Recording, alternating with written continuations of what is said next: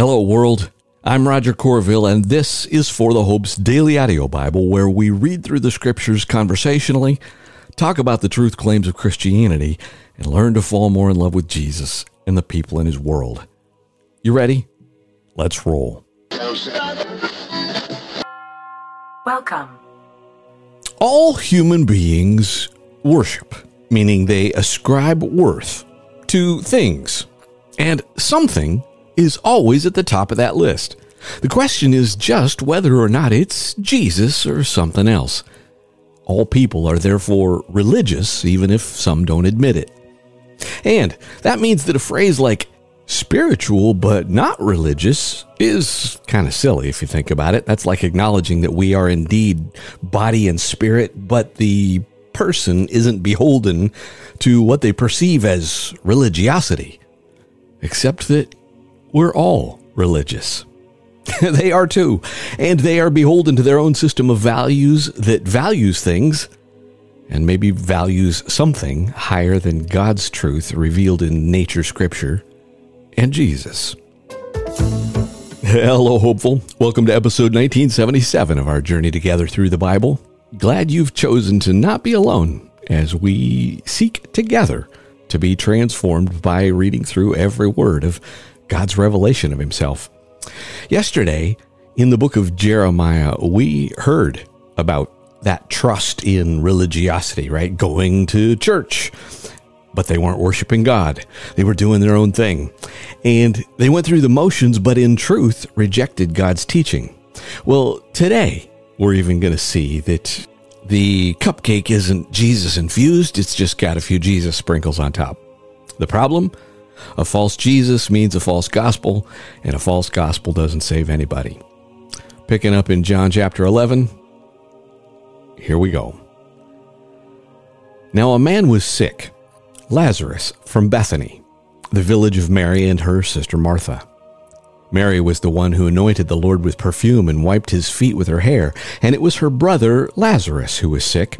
So the sisters sent a message to him, saying, Lord, the one you love is sick. When Jesus heard it, he said, This sickness will not end in death, but is for the glory of God, so that the Son of God may be glorified through it. Now, Jesus loved Martha, her sister, and Lazarus. So when he heard that he was sick, he stayed two more days in the place where he was. Then after that, he said to his disciples, Let's go to Judea again. Rabbi, the disciples told him, just now the Jews tried to stone you, and you're going to go there again? Aren't there 12 hours in a day? Jesus answered, If anyone walks during the day, he doesn't stumble because he sees the light of this world. But if anyone walks during the night, he does stumble because the light is not in him. He said this, and then he told them, Our friend Lazarus has fallen asleep, but I'm on my way to wake him up. Then the disciples said to him, Lord, if he has fallen asleep, he'll get well. Jesus, however, was speaking about his death, but they thought he was speaking about natural sleep. So Jesus then told them plainly, Lazarus has died. I'm glad for you that I wasn't there so that you may believe. But let's go to him. Then Thomas, called Twin, said to his fellow disciples, Let's go too, so that we may die with him. When Jesus arrived, he found Lazarus had already been in the tomb for four days. Bethany was near Jerusalem, less than two miles away, and many of the Jews had come to Mary and Martha to comfort them about their brother. As soon as Martha heard that Jesus was coming, she went to meet him, but Mary remained seated in the house. Then Martha said to Jesus, Lord, if you had been here, my brother wouldn't have died. Yet even now, I know that whatever you ask from God, God will give you. Your brother will rise again, Jesus told her. Mary said to him, Oh, I know that he will rise again in the resurrection at that last day. Jesus said to her, I am the resurrection and the life. The one who believes in me, even if he dies, will live. Everyone who lives and believes in me will never die. Do you believe this? Yes, Lord, she told him. I believe that you are the Messiah, the Son of God, who comes into the world. Having said this, she went back and called her sister Mary, saying in private, The teacher is here and is calling for you. As soon as Mary heard this, she got up quickly and went to him. Jesus had not yet come into the village, but was still in the place where Martha had met him. The Jews who were with her in the house, consoling her, saw that Jesus got up quickly and went out. They followed her, supposing that she was going to the tomb to cry there. As soon as Mary came to where Jesus was and saw him, she fell at his feet and told him, Lord, if you had been here, my brother wouldn't have died. When Jesus saw her crying, and the Jews who had come with her crying, he was deeply moved in his spirit and troubled. Where have you put him? Jesus asked. Lord, they told him, come and see. Jesus wept. So the Jews said, See how he loved him? But some of them said, Couldn't he who opened the blind man's eyes also have kept this man from dying? Then Jesus, deeply moved again, came to the tomb. It was a cave, and a stone was lying against it. Remove the stone, Jesus said.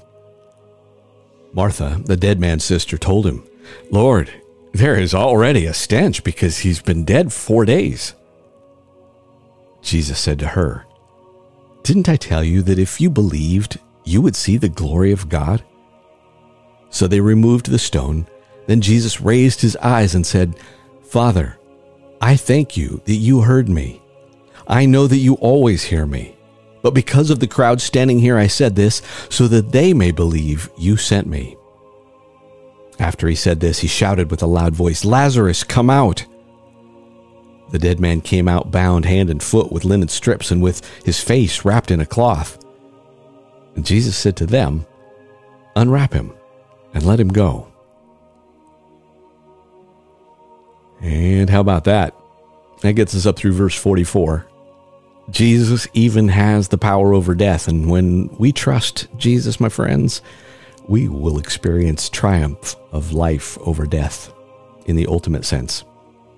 Now, I'm going to say this here as we turn to our Old Testament segment. We're actually going to finish out this week just reading the book of John. So, this next section of Jeremiah kind of wraps up a section. We're in this section in Jeremiah that you might call false religion and idolatrous people. And we heard about Judah's false trust in their churchiness and rejection of God's teaching. Today we finish that up and hear what the ultimate consequence will be and then uh, I'll tell you a little more about how the week's going to finish out just in the book of John uh, when we get there tomorrow. Jeremiah chapter 8, picking up in verse 8. Section header is Punishment for Judah's Leaders. How can you claim, We are wise, the law of the Lord is with us? In fact, the lying pen of scribes has produced falsehood. The wise will be put to shame. They will be dismayed and snared. They have rejected the word of the Lord, so what wisdom do they really have? Therefore, I will give their wives to other men, their fields to new occupants, for from the least to the greatest, everyone is making profit dishonestly. From prophet to priest, everyone deals falsely. They have treated the brokenness of my dear people superficially claiming peace, peace when there is no peace. Were they ashamed when they acted so detestably? No, they weren't ashamed at all. They can no longer feel humiliation, therefore, they will fall among the fallen, and when I punish them, they will collapse, says the Lord. I will gather them and bring them to an end. This is the Lord's declaration. There will be no grapes on the vine, no figs on the fig tree, and even the leaf will wither. Whatever I have given them will be lost to them. Next section God's people unrepentant. Why are we just sitting here? Gather together. Let's enter the fortified cities and perish there, for the Lord our God has destroyed us. He has given us poisoned water to drink because we have sinned against the Lord. We hoped for peace, but there was nothing good. We hoped for a time of healing, but there was only terror. From Dan, the snorting of horses is heard. At the sound of the neighing of mighty steeds, the whole land quakes. They come to devour the land and everything in it, the city and all its residents. Indeed, I am about to send snakes among you, poisonous vipers that cannot be charmed. They will bite you. This is the Lord's declaration. Next section Lament over Judah. My joy has flown away. Grief has settled on me, and my heart is sick. Listen, the cry of my dear people from a faraway land, saying, Is the Lord no longer in Zion, her king not within her? Why have they angered me with their carved images and their worthless foreign idols? Harvest has passed, summer has ended, but we have not been saved. I am broken by the brokenness of my dear people. I mourn. Horror has taken hold of me. Is there no balm in Gilead? Is there no physician there? So why has the healing of my dear people not come about? If my head were a flowering spring, my eyes a fountain of tears, I would weep day and night over the slain of my dear people. If only I had a traveler's lodging place in the wilderness, I would abandon my people and depart from them, for they are all adulterers, a solemn assembly of treacherous people. They bent their tongues like their bows. Lies and not faithfulness prevail in the land, for they proceed from one evil to another, and they do not take me into account. This is the Lord's declaration. Next section imminent ruin and exile. Everyone has to be on guard against his friend. Don't trust any brother, for every brother will certainly deceive, and every friend spread slander. Each one betrays his friend. No one tells the truth. They have taught their tongues to speak lies. They wear themselves out doing wrong. You live in a world of deception. In their deception, they refuse to know me. This is the Lord's declaration. Therefore, this is what the Lord of armies says I am about to refine them and test them, for what else can I do because of my dear people? Their tongues are deadly arrows, they speak deception. With his mouth, one speaks peaceably with his friend, but inwardly he sets an ambush. Should I not punish them for these things? This is the Lord's declaration. Should I not avenge myself on such a nation as this? I will raise weeping and a lament over the mountains, a dirge over the wilderness grazing land, for they have been so scorched that no one passes through. The sound of cattle is no longer heard. From the birds of the sky to the animals, everything has fled. They've gone away. I will make Jerusalem a heap of rubble a jackal's den. I will make the cities of Judah a desolation, an uninhabited place. Who is the person wise enough to understand this? Who has the Lord spoken to that he may explain it? Why is the land destroyed and scorched like a wilderness so that no one can pass through? The Lord said, It is because they abandoned my instruction which I set before them, and did not obey my voice or walk according to it. Instead, they followed the stubbornness of their hearts and followed the Baals as their ancestors taught them. Therefore, this is what the Lord of armies, the God of Israel, says I am about to feed this people wormwood and give them poisonous water to drink. I will scatter them among the nations that they and their ancestors have not known. I will send a sword after them until I have finished them off. Next section Mourning over Judah. This is what the Lord of armies says Consider and summon the women who mourn. Send for the skillful women. Let them come quickly to raise a lament over us, so that our eyes may overflow with tears, our eyelids be soaked with weeping. For the sound of lamentation is heard from Zion. How devastated we are! We are greatly ashamed, for we have abandoned the land, our dwellings have been torn down. Now hear the word of the Lord, you women. Pay attention to the words from his mouth. Teach your daughters a lament and one another a dirge, for death, capital D, has climbed through our windows. It has entered our fortresses, cutting off children from the streets, young men from the squares. Speak as follows this is what the Lord declares Human corpses will fall like manure on the surface of the field, like newly cut grain after the reaper with no one to gather it. Next section Boast in the Lord. This is what the Lord says The wise person should not boast in his wisdom, the strong should not boast in his strength, the wealthy should not boast in his wealth. But the one who boasts should boast in this that he understands and knows me, that I am the Lord, showing faithful love, justice, and righteousness on the earth. For I delight in these things. This is the Lord's declaration. Look, the days are coming. This is the Lord's declaration. When I will punish all the circumcised yet uncircumcised Egypt, Judah, Edom, the Ammonites, Moab, and all the inhabitants of the desert who clipped their hair at their temples. All these nations are uncircumcised, and the whole house of Israel is uncircumcised in heart. Next section False gods contrasted with the Creator.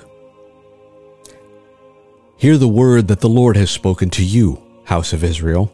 This is what the Lord says do not learn the way of the nations, or be terrified by signs in the heavens, although the nations are terrified by them, for the customs of the peoples are worthless. Someone cuts down a tree from the forest. It is worked by the hands of a craftsman with a chisel. He decorates it with silver and gold. It is fastened with hammer and nails so it won't totter. Like scarecrows in a cucumber patch, their idols cannot speak. They must be carried because they cannot walk. Do not fear them, for they can do no harm, and they cannot do any good. Lord, there is no one like you. You are great. Your name is great in power. Who should not fear you, King of the nations? It is what you deserve. For among all the wise people of the nations, and among all their kingdoms, there is no one like you. They are both stupid and foolish, instructed by worthless idols made of wood. Beaten silver is brought up from Tarshish and gold from Uphaz. The work of a craftsman and of a goldsmith's hands is clothed in blue and purple, all the work of skilled artisans, but the Lord is the true God. He is the living God and eternal King. The earth quakes at his wrath, and the nations cannot endure his fury. You are to say this to them The gods that did not make the heavens and the earth will perish from the earth and from under these heavens. He made the earth by his power, established the world by his wisdom, and spread out the heavens by his understanding. When he thunders, the waters in the heavens are in turmoil, and he causes the clouds to rise from the ends of the earth. He makes lightning for the rain and brings the wind from his storehouses. Everyone is stupid and ignorant. Every goldsmith is put to shame by his carved image, for his cast images are a lie. There is no breath in them.